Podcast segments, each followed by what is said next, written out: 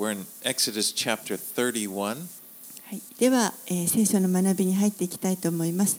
今朝は出エジプト記の31章からになります。And let's begin by reading verses 1 through 11. はい、では出エジプト記31章の1節から11節を日本語でお読みします。主はモーセに次のように告げられた。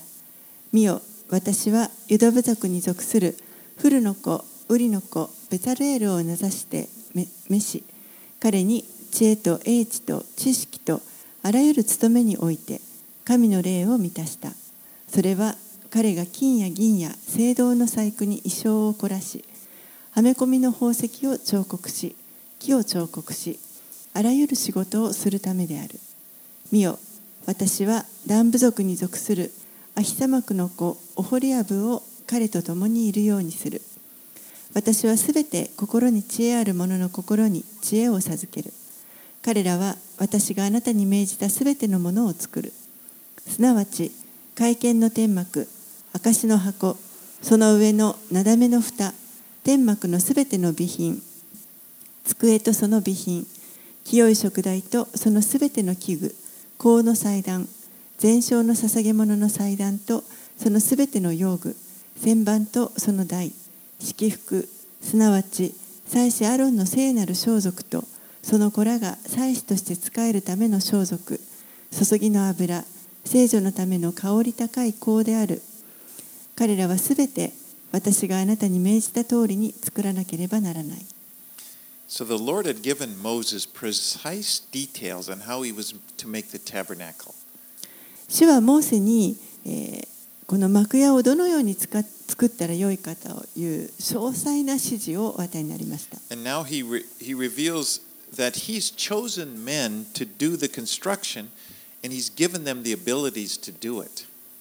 そして今度はその幕屋をとその他のものを建て上げるために建設するために神が人を選ばれてそしてその人たちにその作る能力もお与えになりました。He says, I have filled him with the Spirit of God, with ability and intelligence, with knowledge and all craftsmanship. 彼に知恵と英知と知識とあらゆる務めにおいて神の霊を満たしたとあります。You know, oftentimes we see the filling of the Holy Spirit associated with things like miracles or very powerful words or extraordinary acts of courage, like, say, Gideon. この神の霊に満たされるということ精霊に満たされるということをあの考えるときに私たちは何かこう奇跡だとか、えー非常に力のある言葉だったりまたあのギデオンのようにですねこう非常に勇敢なもう超人的な行動を取るとかそういったことをあの考えがちです。But God also uses spirit filled people for very practical things. けれども神は、えー人々にこの実用的な働きをするためにも、えー精霊で満たしてくださるということがあります。In the book of Acts, in the New Testament, the church was growing and they were beginning to experience uh, problems in distributing food.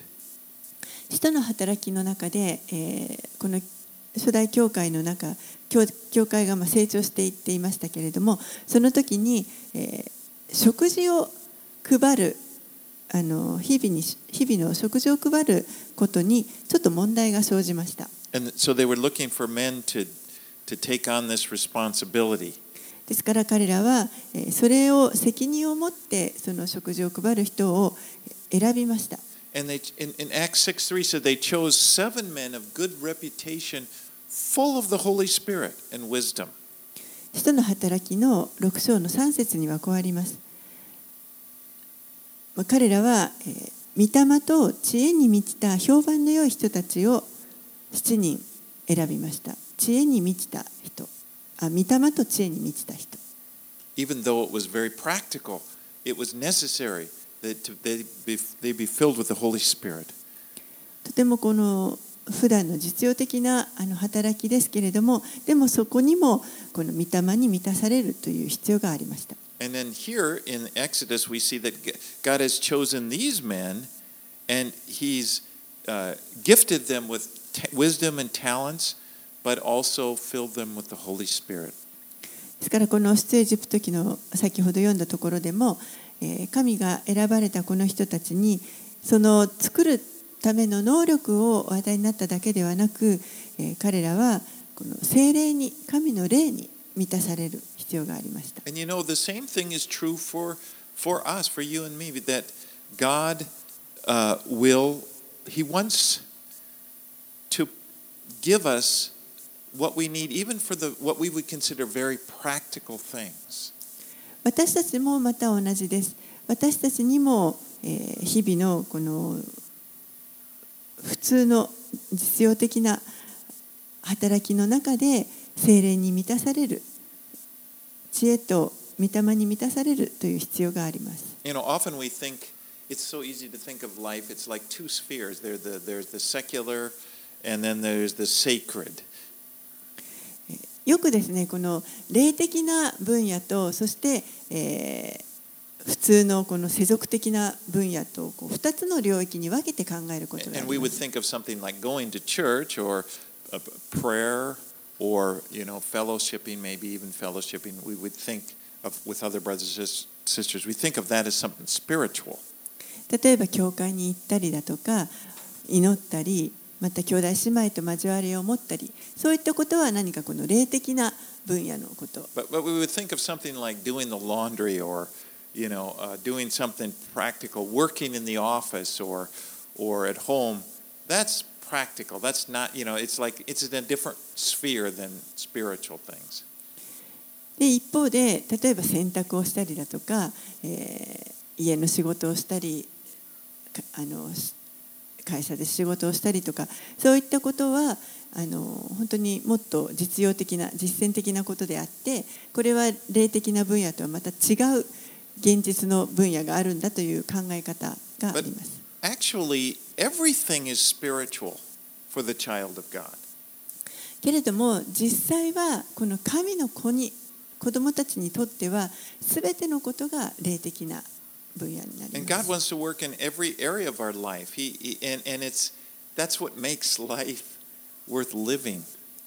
そして神はあらゆるところにこの精霊を使わせて働いてくださいます。それが私たちがこの霊的に生きていくために必要なものです。 And we just learn to just give everything over to the Lord. And it, it's a good thing. It's like the Lord enables us and helps us as we go through our lives. そして私たちは全てをこの主に捧げていくということを、えーそういった日々の生活を通して学んでいきます。そして神がそれをまた助けてくださいます。All right, let's move on. 12 through 17. 12節から17節をお読みします。主はモーセに告げられた。あなたはイスラエルの子らに告げよ。あなた方は必ず私の安息を守らなければならない。これは世々にわたり、私とあなた方との間の印である。私が主であり、あなた方を性別するものであることをあなた方が知るためである。あなた方はこの安息を守らなければならない。これはあなた方にとって聖なるものだからである。これを汚す者は必ず殺されなければならない。この安息中に仕事をする者は誰でも自分の民の間から断ち切られる。6日間は仕事をする。しかし7日目は主の聖なる全き安息である。安息日に仕事をする者は誰でも必ず殺されなければならない。イスラエルの子らはこの安息を守り、永遠の契約として世々にわたりこの安息を守らなければならない。これは永遠に私とイスラエルの子らとの間の印である。それは主が6日間で天と地を作り、7日目にやめて休息したからである。Now, the fourth commandment of the Tenth Commandment was to remember the Sabbath day and keep it holy. 10回のうちの4つ目の戒め、これは安息日を守るということでした。And it's repeated here. それがここでも繰り返されています。And it's, it shows that this is the pattern of the Sabbath is, the, is based on the pattern of creation. In six days, God created the earth, and on the seventh day, He rested. この安息日の、ええーパターンというのは創造の技に由来しています6日間で神が、えーこの地を作られて7日目に休まれたということです And verse 17, notice it says, It is a sign forever between me and the people of Israel. そして17節にはこれは永遠に私とイスラエルの子らとの間の印である Now, the greatest sign, this was the covenant that God had with Israel. And the greatest sign of that covenant was the, uh, was the sign was circumcision. でこれは神とイスラエルとの間で結ばれた契約の印の一つですそしてその契約の中で一番大きな印というのは割礼です And remember, that was given way back before Moses. That was given during, to Abraham. それは、えーかなり前のアブラハムの時代に与えられたものです。And now through Moses, the, the Sabbath is a sign given, a, a sign of the covenant. そして今、モーセの時代になって、えーこの契約の印として安息日というものを守るようにと言われてい Now, ま it's す。important to point out that this is a covenant between God and the nation of Israel. This is not a sign between God and the church. えーそしてこれでここで大切なのは、この安息日の、えー戒めというのは、これは神とイスラエルの民の間に結ばれている契約であって、えー神と教会の間の印ではありません。We, we are not under the Sabbath law. In the same way, we're not under the law of circumcision. 私たちはこの安息日の、えー立法のもとに置かれているわけではありませんしまた割礼の立法のもとに置かれているわけでもありません Now, in the New Testament, we see that believers chose Sunday as the primary day when they would gather to worship. 新約聖書を見ますと、えーこの信者たちが日曜日に礼拝するために集まっていたということがわかります It, and we see, for example, John in Revelation refers to it as the Lord's Day. えー例えば、えーヨハネは黙示録の中で、えー主の日というふうに呼んでいます Now, Jesus rose from the dead on the first day of the week, on Sunday, and so that's when why Sunday is a good day that, uh, to worship Him. イエスが日曜日の朝あのよみがえられましたのでですからこの週の初めの日に集まってえー礼拝をするというのはまあ良いあのことだと思います。But even so, for the believer in Christ, it, every day is really holy. It's set, it's set aside to the Lord, as, as Hebrews 4 reminds us, because Jesus is our Sabbath. でもたとえそうだとしても、えーキリストを信じる者たちにとっては毎日が主に捧げられる聖なる日です。それは、えーヘブル人への手紙の4章にもありますけれどもイエスが私たちの安息日の主だからです。So, for example, we meet on Sundays, primarily on Sundays, uh, but we could, it's possible that uh, a church to, to meet on Tuesdays. It would be just as holy. えー私たちは今日曜日にこうして集まっていますけれどもでも、えー例えばこれを火曜日にしたとしてもいいわけですね火曜日を聖なる日と してor, 性別する or ことに whenever we get, whenever believers gather, even during the week or, dur- you know, it's like the, the idea is that every day, it's, it's not the day of the week like it was in the Sabbath. The Sabbath was very strict. Saturday, that was the Sabbath. But now we're not, we're, we're under a different covenant. えーですから私たちは、まあ、あのいつでも集まってこの 礼拝するということができるわけですけれどもこれは、えー安息日の立法とは異なるものです安息日というのはもうあのきちんとこの曜日が決まっていてそれを守らなければいけないという立法厳しい立法がありましたけれども私たちはその立法のもとに置かれているわけではありませんのでいつでも主のために性別しすることができます All right, let's read verse 18. 18節をお読みしますこうして主はシナイ山でモーセと語り終えた時悟しの板を2枚すなわち神の指で書き記された石の板をモーセにお授けになった So here Moses receives from God the Ten Commandments on tablets of stone. モーセはここでこの石の板に神から10回が書かれたこの板を授けられました。But it's really remarkable. It says that they were written by God Himself. これは本当にあのすごいこう注目すべきものだと思います。神の御手によって書かれたとあります。 Now, remember the situation. Moses is up on top of Mount Sinai. He's been there for 40 days and with in the Lord's presence. Down below, everyone else is down below in the camp. And so, but things are not going well back at the camp. ここまでこのモーセは山の上で40日40夜あの首都山の上で40日40夜過ごして主からこのさまざまな教えをいただいていましたけれどもその間他の人たちは、えー、麓にいました。そして、え、麓ではこの宿営地のところでは良くないことが起こっています Let, let's see. Let's move into chapter 32, read verses 1 through 6. はい、では32章に入ります。1節から6節をお読みします。民はモーセが山から一向に降りてこようとしないのを見て、アロンのもとに集まり、彼に言った。さあ、我々に先立っていく神々を我々のために作ってほしい。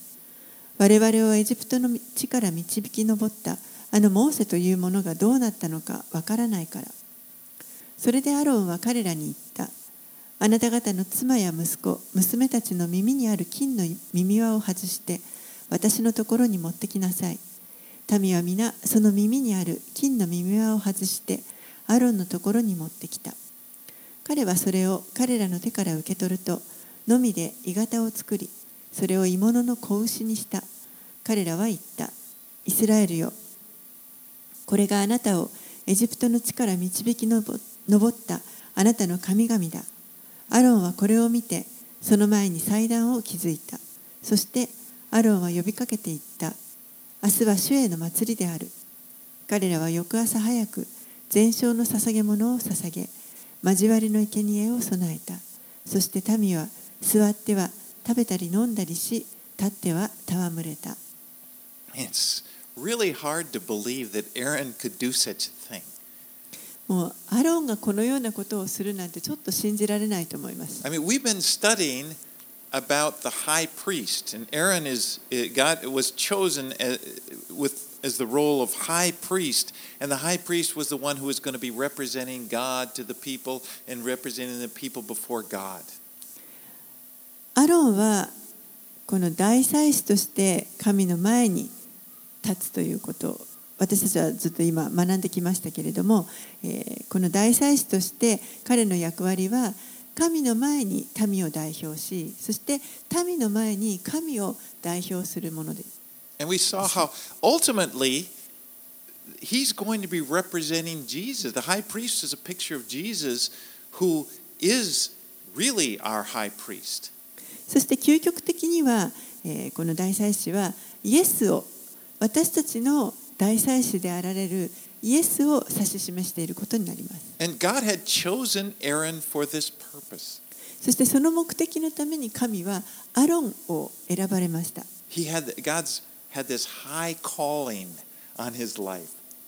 このアロンの人生に本当に非常に高い飯をお与えになったわけです。And this this is happening, while Moses is up there on the mountain, down below, Aaron is doing just the opposite.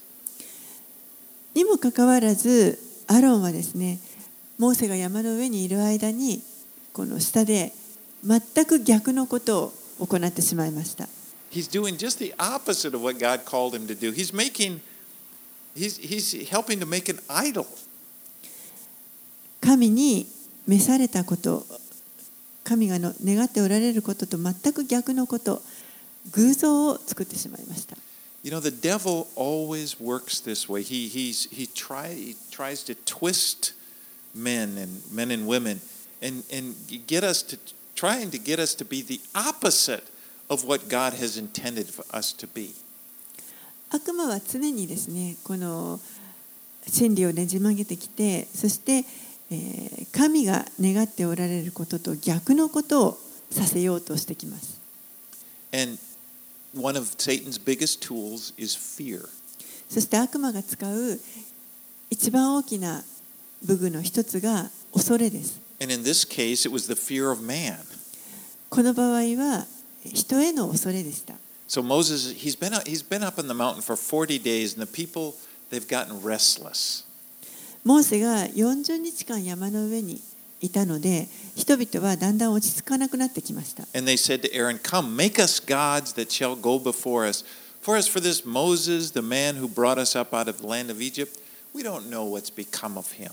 そして群衆はアロンに対してさあ我々に先立っていく神々を我々のために作ってほしい我々をエジプトの地から導き上ったあのモーセというものがどうなったのかわからないから You know, isn't it amazing how fast the people have abandoned the Lord?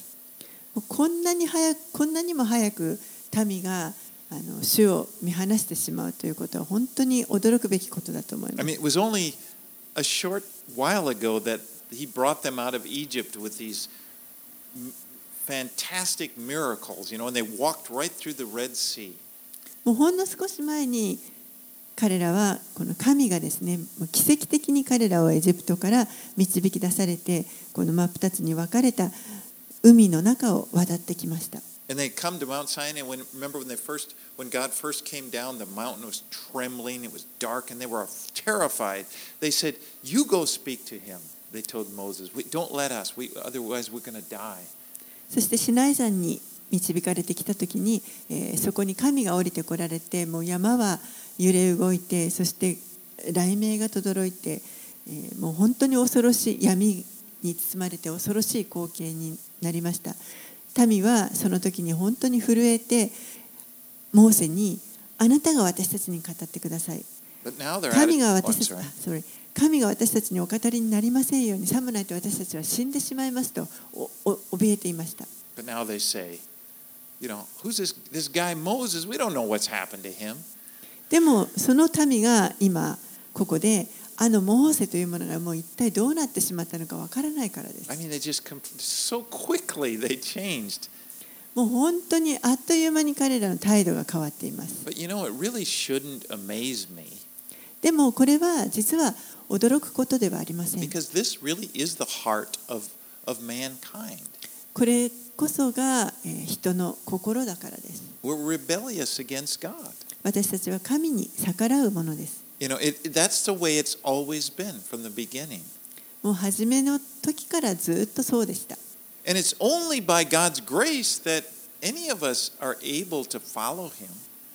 ですから、ただ神の恵みによってのみ私たちは神に従うことができるようになります。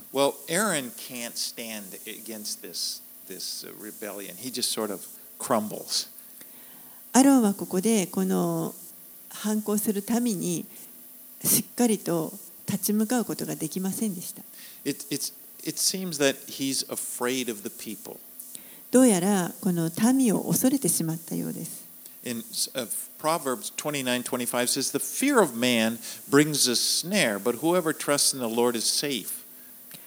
信玄の29章25節のところには人を恐れると罠にかかるしかし、主に信頼するものは高いところにかくまわれる。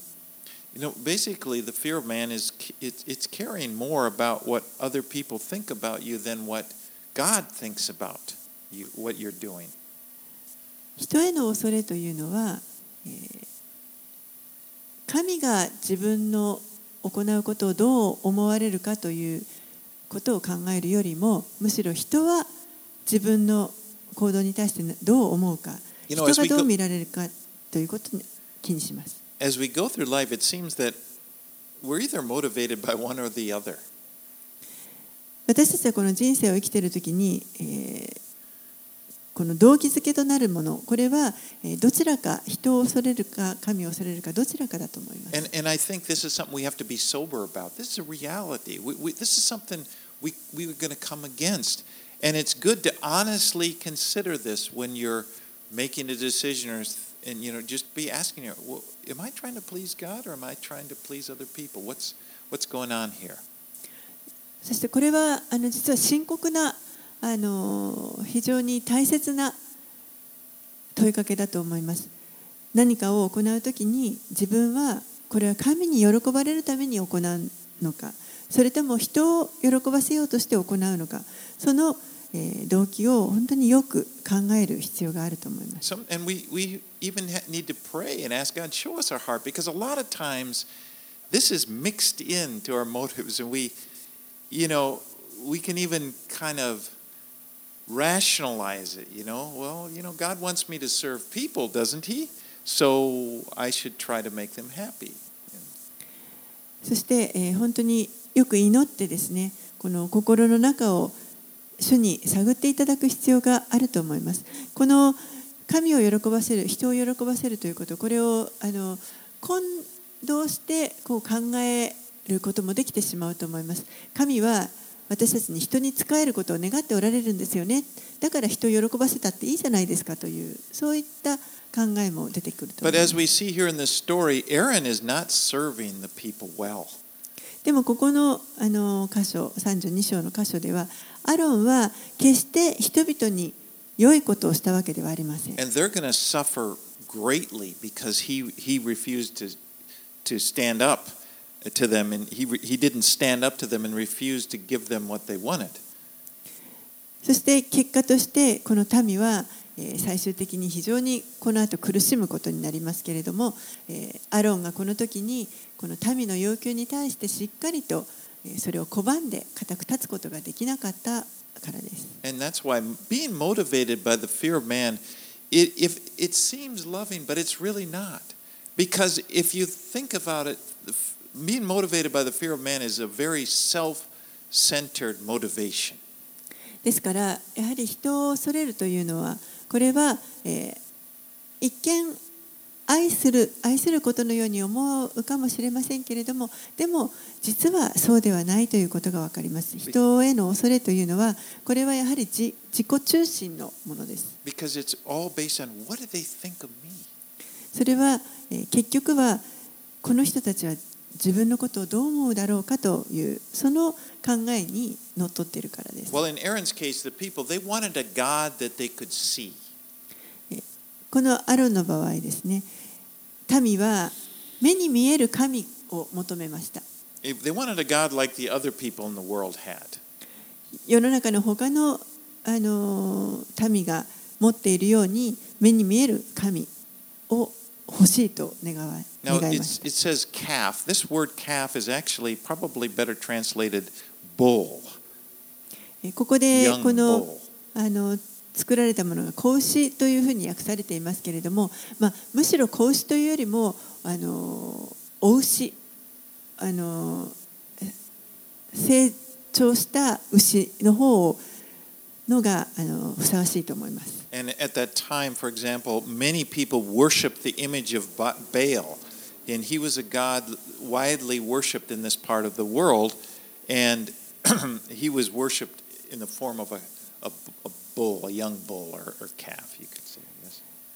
で当時はですねこの世の中のあの多くの人たちが拝んでいたのがバール神というものでしたけれどもこのバール神は、えーまあ、牛をかたどったあの神の形を拝んでいました。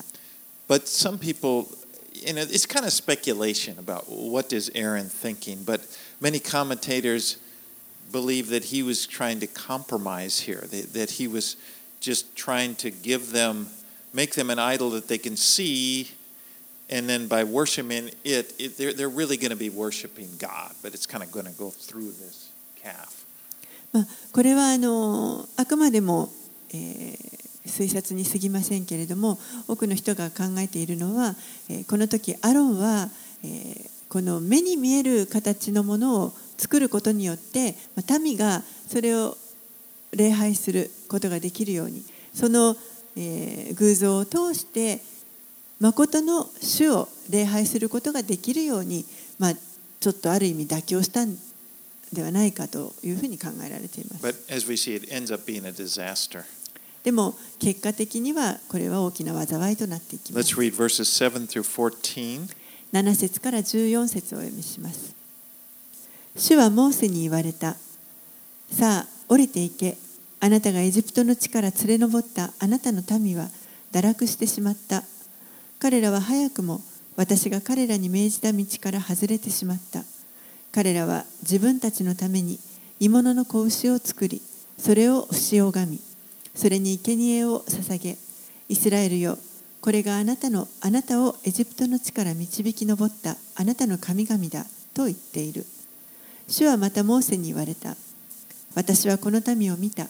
これは実にうなじを固くする民だ。今は私に任せよ。私の怒りが彼らに向かって燃え上がり私が彼らを立ち滅ぼすためだ。しかし私はあなたを大いなる国民国民とする。しかしモーセは自分の神主に嘆願して言った。主よあなたが偉大な力と力強い御手を持ってエジプトの地から導きされ導き出された。ご自分の民に向かってどうして見怒りを燃やされるのですか？どうしてエジプト人に神は彼らを産地で殺し地の表から立ち滅ぼすために悪意を持って彼らを連れ出したのだと言わせてよいでしょうか？どうかあなたの燃える怒りを収めご自身の民への災いを思い直してください。あなたのしもべアブラハムイサクイスラエルを思い起こしてください。あなたはご自分にかけて彼らに誓いそして彼らに私はあなた方の子孫を空の星のように増し加え私が約束したこの地すべてをあなた方の子孫に与え彼らは永久にこれを譲りとして受け継ぐと言われました。すると主はそのために下すといった災いを思い直された。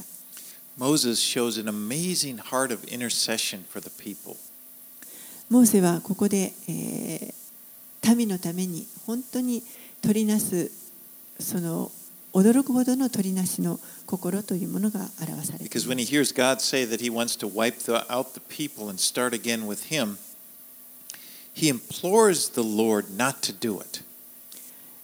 神は神は神は神は神は神私はこの民を一掃してそしてあなたから再び民を祝福すると言われました。その時にモーセはそれに対してそんなことはしないでくださいと主に応戦しています。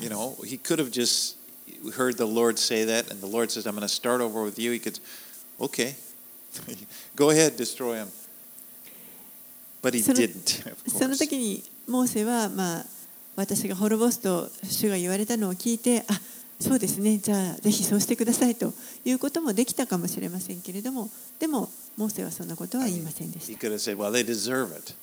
いやそうです彼らは本当にあの滅ぼされるべきものですと But we look at what Moses does. He says, uh, he, uh, well, first of all, God says to Moses, For your people, whom you brought, brought up out of the land of Egypt, have corrupted themselves. It's like God doesn't even identify with the people here. He's, he's saying they're your people, Moses.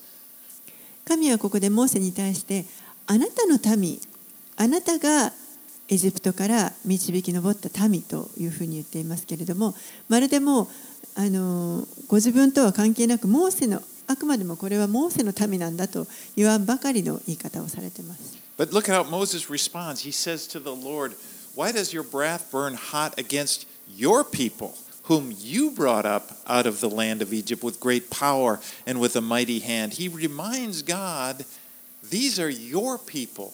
You brought them out of Egypt.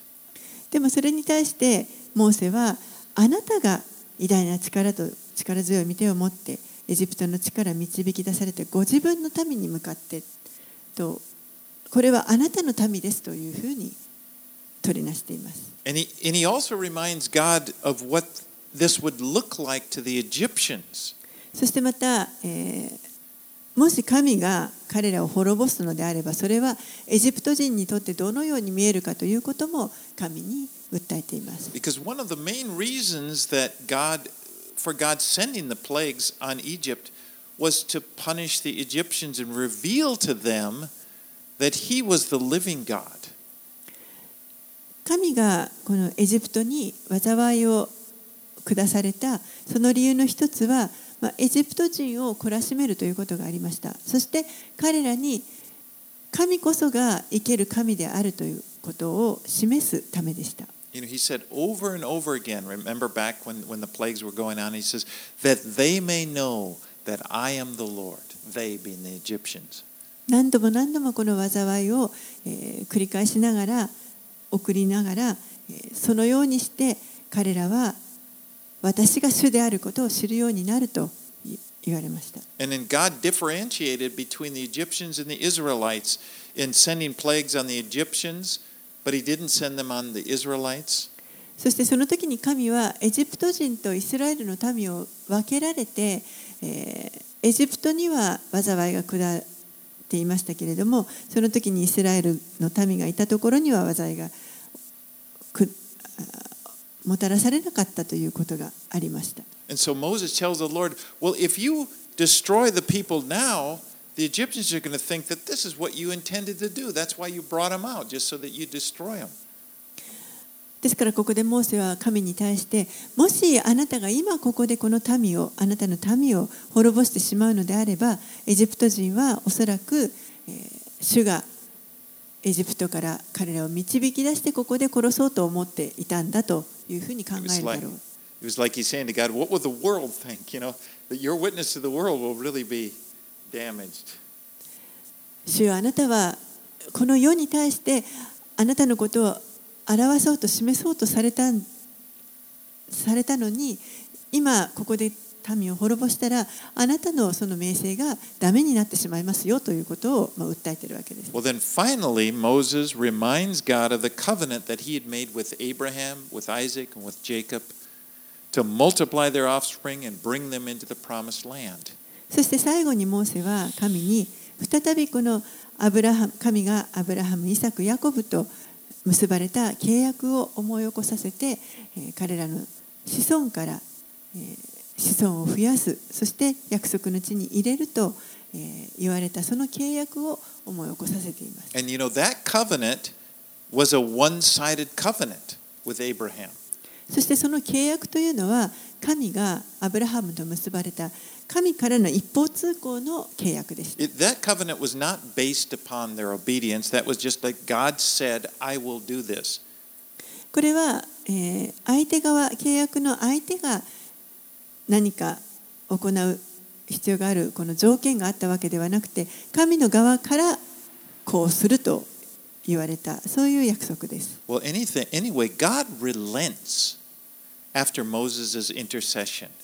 He doesn't destroy the people.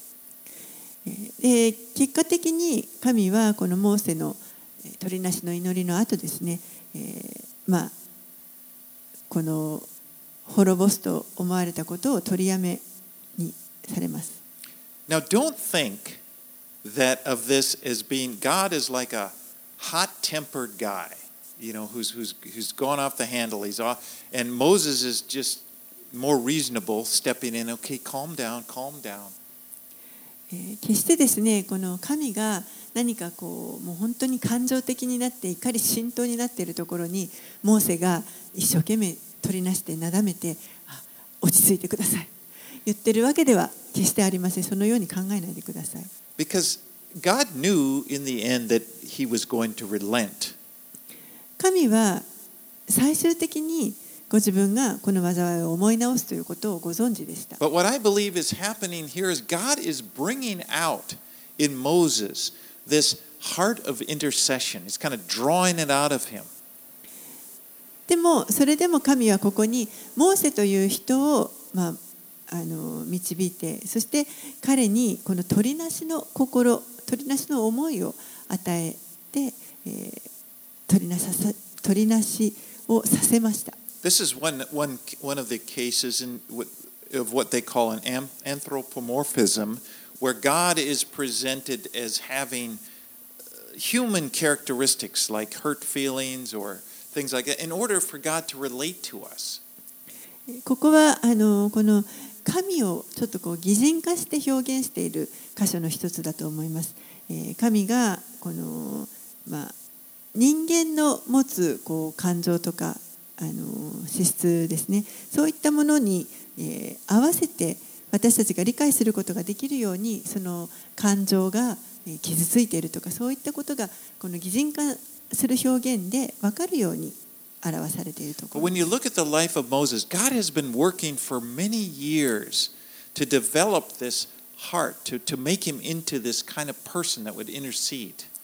神は実は長い年月をかけてモーセがこのように取りなしをすることができるような人物へと、えー彼を作り変え続けてくださっていました。Remember 40 years earlier when Moses was a prince in Egypt? 40年前ですね、モーセがまだエジプトであの王子としてあの成長していた時、あ住んでいた時のこと。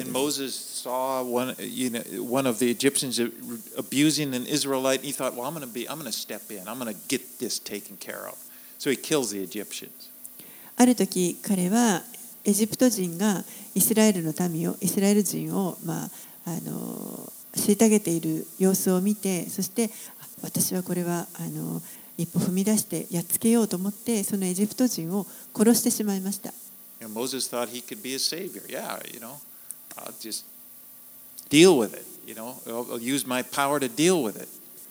その時モーセはおそらく自分はこの与えられている権力を使ってそして自分の同胞の民を守ったんだとあの思っていたと思います Well, the next day he sees this time there's two Israelites kind of fighting, and he kind of tries to step in, and they turn and say, "Who do you think you are, judge over us? You're going to kill me like you did the Egyptian yesterday?"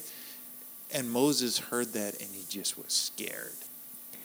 翌日になると今度はモーセはイスラエル人2人が言い争っているところを見かけますそして、え2人にどうしてその争うのかというふうに、まあ、仲介しようとした時に、えーその人たちが誰がお前を指導者や裁き人として私たちの上に任命したのか昨日あのエジプト人を殺したように今日私たちを殺そうと思殺すつもりなのかと言われてしまってモーセは本当に恐れて恐れをなしてそこから逃げ出してしまいました And he just, yeah, he ran away. He was afraid. He wasn't ready to redeem the people. その時には彼はまだこの人々を、えー取りなしてあがなうという準備が整えられていませんでした Because what God needed was someone that could be an intercessor, somebody that would really get down and stand in the gap and plead for them. 神には、えーこの民と神との間に仲介者として間に立って、えーこの民のために取りなすものが必要でした And that, actually, this is the heart of God. You know, it, it's the in, intercession is the and, and mercy and standing in the gap. That's the heart of God. That was that's Jesus. これこそが神のこの御心です仲介者この取りなすものが必要であるということそしてまさにこの仲介者がイエスご自身です And Jesus, we know, could really save people. そしてこの方こそ人を救うことのできるお方です。All right, let, let's let's read 15 through 20. 15節から20節をお読みします。モーセは向きを変え山から降りた。彼の手には2枚のサトシの板があった。板は両面にすなわち表と裏に書かれていた。その板は神の作であったその筆跡は神の筆跡でその板に刻まれていたヨシアは民の叫ぶ大声を聞いてモーセに言った宿営の中に草の声がありますモーセは言った。あれは勝利を叫ぶ声でも、敗北を嘆く声でもない。私が聞くのは歌い騒ぐ声である。宿営に近づいて、子牛と踊りを見るなり、モーセの怒りは燃え上がった。そして手にしていたあの板を投げ捨て、それらを山のふもとで砕いた。それから彼らが作った子牛を取って火で焼き、さらにそれを粉々に砕いて、水の上にまき散らし、イスラエルの子らに飲ませた。Now Moses sees, he comes down and he sees with his own eyes and what the people are doing, and he's hot with anger. He threw down the tables that he was carrying, he just smashed them in pieces. モーセは、ここで山から降りてきたときに民がこの神に反抗してそして、えー、反抗している姿というのを自分の目で見てそして非常に怒りを覚えました怒るあまりこの持ってきた2枚の石の板をもう思いっきり割って粉々に砕いてしまいます He was the he became the only person ever to break all of the Ten Commandments in one day. モーセだけが唯一この10回というのを1日で全て破ってしまった人ですね。But then he takes this golden calf and has it burned up into powder, and he puts this powder in their water supply, which is probably flowing out, and, and the people are made to drink it.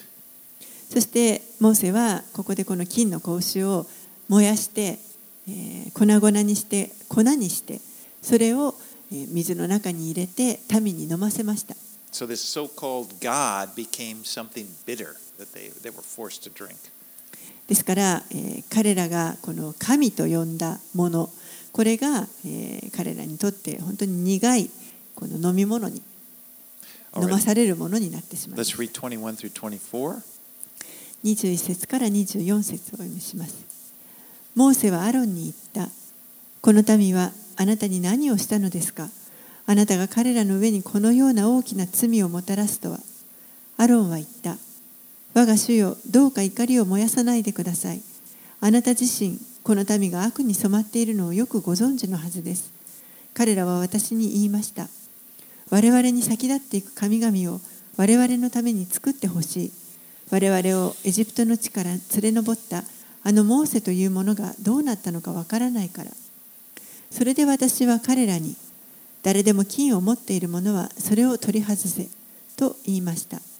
彼らはそれを私に渡したので、私がこれを火に投げ入れたところ、この子牛が出てきたのです。Aaron gives this unbelievably bad excuse for what he has done. アロンはここで本当に信じられないようなひどい言い訳をしています。You know, I, I threw in the gold and out came this calf. 私が金を火に投げ入れたらこの子牛が出てきたんです。Sounds like a little kid. なんかもう子供のようですね。But ever since Adam, men have been giving excuses for their sin. でも実はアダム以来、人は常にこの罪を犯すとそれに対して言い訳をしてきました。Remember when God confronted Adam about his sin and he said, Well, it was this woman that you gave me. It's like he blames her and he blames God rather than himself. アダムは自分が罪を犯した時に神に責められてその時にあなたが与えてくださったこの女が私にこれをそそのかしたんですともうその時点で女性女とそして神両方を責めていて自分が悪かったと反省はしていません。Well, you know, I, as I look at my life, I've, I've given some pretty weak excuses for sin. 私自身自分の人生を振り返るときに本当にこの自分の罪に対してなんかあの弱い言い訳をしてきたなとことがあると思います。God doesn't want us to be giving excuses for our sin because 神は私たちが罪を犯したときにそれに言い訳をしてほしくないと思っておられます。Because we don't have to. He's giving us a, something to do when we sin. He wants us to confess it. First of all, confess it. That means own up to it. Just admit. 神はそうではなくて何か私たちが罪を犯してしまった時にはまずそれを告白して認めてほしいと思っておられます。Confession means just to agree with God. 告白するということはこれは神に同意するということです。You know, it, it, God is not, it's not, it doesn't mean some people seem to feel like when they, it's like they're going to, oh, you know, they're, they're going to punish themselves. And no, it doesn't, it's not even necessarily dramatic. God wants you just to be honest. Say, I did that. You're right. I'm wrong. この告白するというのは何もですね一生懸命あ 自分が本当にひどかったダメでしたと言って自分をこう痛めつけるようにしてあの謝り倒すということが必要なわけではありませんそうではなくてもう本当にシンプルに、えー私が間違っていました神あなた神様あなたが正しくて私は間違っていましたと、えー本当に素直にそれを認めるということです。I say that because a lot of times when people are convicted of sin, sometimes with spin is, oh yeah, I'm so, I'm, I'm horrible, I'm, I'm just the worst, and, and it's like they start focusing on themselves, and that God is saying, would you get around to repenting? That's what you need to do. You don't need to put down yourself, punish yourself. What he, God wants is just to say, I was wrong. you were right. That was wrong for me to do that. To confess, agree with God. このこれを強調しているのは、えー実は多くの人がこの何か間違ったという時に本当に自分を責めてあ自分がもうなんてひどいことをししてしまったんだどうしようもないと自分を責めてしまうあまりに自分に目が向いてしまう自分にフォーカスがいってしまうということがよくあるからです。でも神が願っておられるのはそういうことではなくて神の方に立ち返ること。悔い改めるということです罪を認めて間違っていましたと認めて神のもとに立ち返ることを願っておられます First John 1 8 and 9 says, If we, it says, first of all, if we say we have no sin, we deceive ourselves, the truth is not in us. But here's the verse 9 If we confess our sins, he is faithful and just to forgive us sins and cleanse us from all unrighteousness. 第一ヨハネの一章の8節9節のところにこのようにありますもし自分には罪がないというなら私たちは自分自身を欺いており私たちのうちに真理はありませんもし私たちが自分の罪を告白するなら神は真実で正しい方ですからその罪を許し私たちをすべての不義から清めてくださいます Our part is to confess, to come clean. God's part is to forgive us and cleanse us. 私たちの側ですることは、えーこの罪を告白するということです。そうすると神の側が神が私たちを許してくださりそして清めてくださいます。All right, let's read 25 through 29. 25節から29節をお読みします。モーセは民が乱れていてアロンが彼らを放っておいたので敵の笑い者となっているのを見た。そこでモーセは宿営の入り口に立って誰でも主につく者は私のところに来なさいと言った。するとレビ族が皆彼のところに集まった。そこでモーセは彼らに言ったイスラエルの神主はこう言われる。各自腰に剣を帯びよ。宿営の中を入り口から入り口へ行き巡り。各自自分の兄弟自分の友自分の隣人を殺せ。モーセはあレビ族はモーセの言葉通りに行った。その日民のうちの約3000人が倒れた。モーセは言った。あなた方は各自その子その兄弟に逆らっても今日主に身を捧げた。主があなた方に今日祝福を与えてくださるように。So Moses then says, Whoever is on the Lord's side, come to me. モーセはここで誰でも主につく者は私のところに来なさいと言いました I notice he didn't say, Who's ever on my side. He said, Who's ever on the Lord's side. ここでモーセが言ったのはモーセ自身の私の側につくものではなくて主の主につくものは集まりなさいと言いました And it, the Levites gathered to him, and he, he told it, and, and he had them go throughout camp. Evidently, what they were doing is they killed the leaders of that rebellion. そしてレビレビ族がそこに集まって彼らは、えー出て行ってこの明らかに主に逆らった、えーリーダーたちを、まあ、殺していきました。And Moses said that they would be blessed because they took the Lord's side and opposed those people who had rebelled against him. モーセは彼らに祝福されると言いました。彼らは、えー主について、そして剣を帯びて、えーこの神に逆らった者たちを殺していったからです。Now, God doesn't expect us to strap on swords and kill anybody. 神はですね、私たちにこの剣を帯びて誰かを殺すということを望んでおられるわけではありません。But ちろん。But when we're faced with a choice to obey God or to please people, God, God does expect for us to choose Him. でも私たちが何か神に従うことと、えー、人々を喜ばせることの,あの選択を迫られた時には神は私たちに神を選ぶことを願っておられます。それはつまりこの群衆にこう引きずられていかないということです。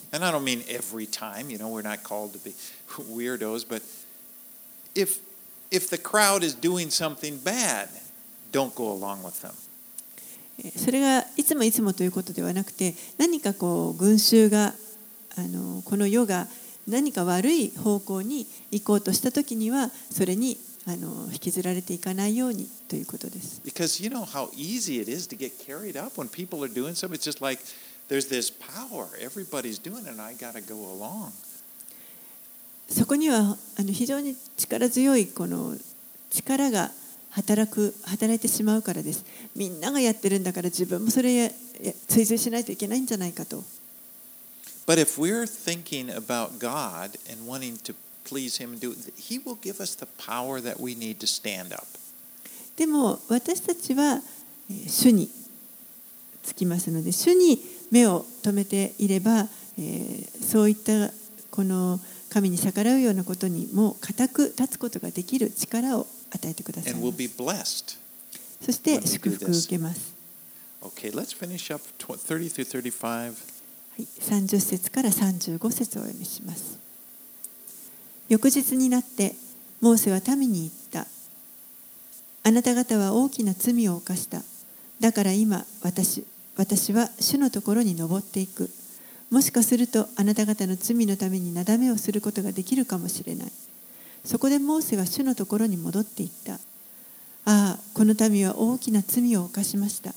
自分たちのために金の神を作ったのです。今もしあなたが彼らの罪を許してくださるなら。しかしもしかなわないならどうかあなたがお書きになった書物から私の名を消し去ってください。主はモーセに言われた。私の前に罪ある者は誰であれ私の書物から消し去る。しかし今は行って私があなたに告げた場所に民を導け。見よ私の使いがあなたの前を行く。だが私が報いる日に私は彼らの上にその罪の報いをする。こうして主は民を打たれた。彼らが格子を作ったからである。それはアロンが作ったのであった。Now, Moses had interceded when he was on top of the mountain, and God had told him that the people were rebelling back in verse 11. Well, now he returns to the mountaintop and he continues to intercede for them. モーセは、えー11節にありましたけれどもこの山の上にいた時に、えー主に対して民のために取りなしをしていましたそして今再び彼は山に戻っていってまたこの取りなしを続けます And what a prayer he prays. なんという祈りを彼は祈っていることでしょうか Moses goes so far as to say, Blot me out of your book. あなたの書物から私の名を消し去ってくださいとまで言っています You know, it's like rather than punishing them, just let, let me take it. 彼らが彼らに罰を与えるのであればどうか私にそれを与えてください I mean, that's, that's amazing. もう本当にこれは驚く I, 祈 I りで can す see, I, I think of one other time in Scripture in, in the New Testament, the Apostle Paul said in Romans 9:33, "For I could wish that I myself were accursed from Christ for my brethren," speaking of the- his Jewish brethren, my countrymen according to the flesh. えー新約聖書の中で使徒パウロがこのように言っていますローマ人への手紙の9章の actually Oh, did I make it? うん not 33 but but 3 Okay, えっと、ローマ BT の手紙の9章の3節ですけれども、私は自分の兄弟たち、肉による自分の同胞のためなら、私自身がキリストから引き離されて、呪われたものとなっても良いとさえ思っています。ここも本当に驚くような鳥なしの祈りだと思います。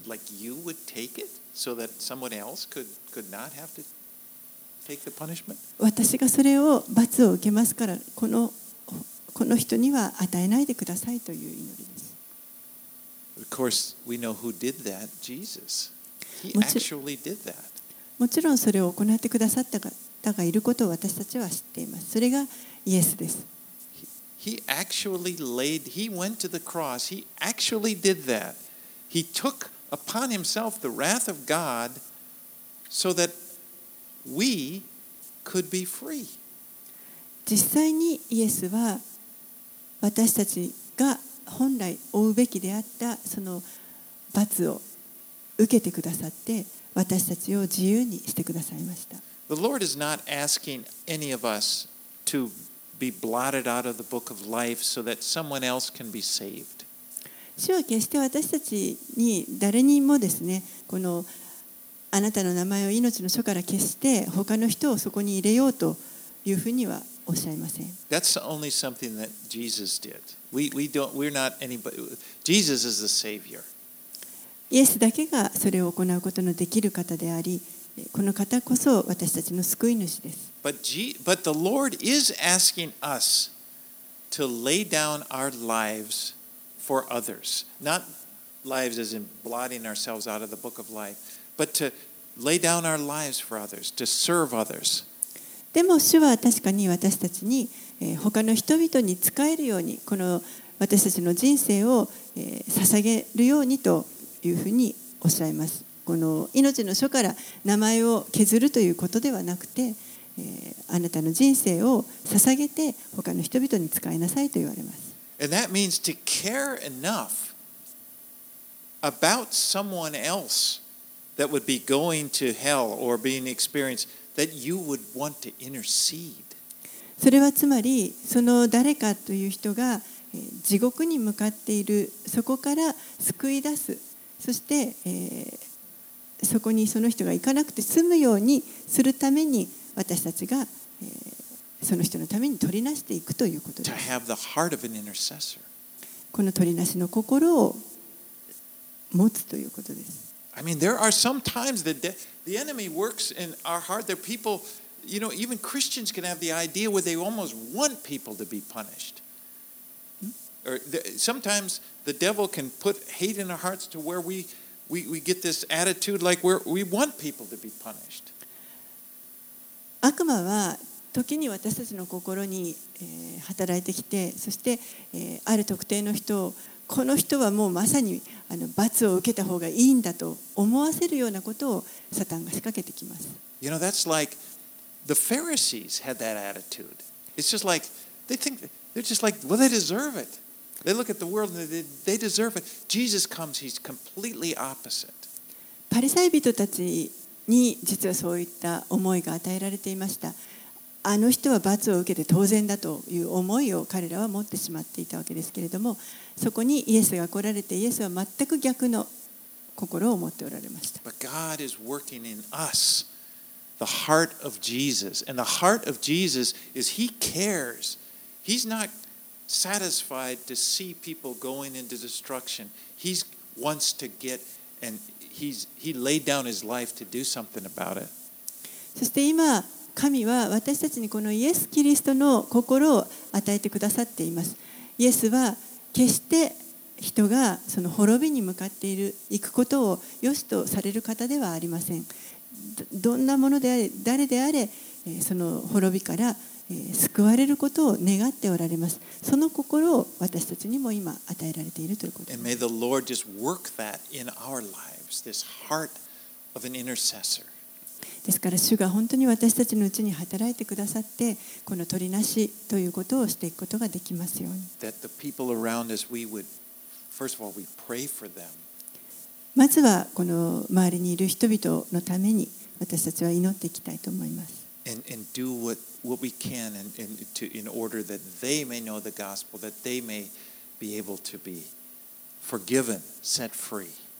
そしてその人たちが本当に救いを得て許されて解放されることができるように何か私たちにできることがあればしていくということです。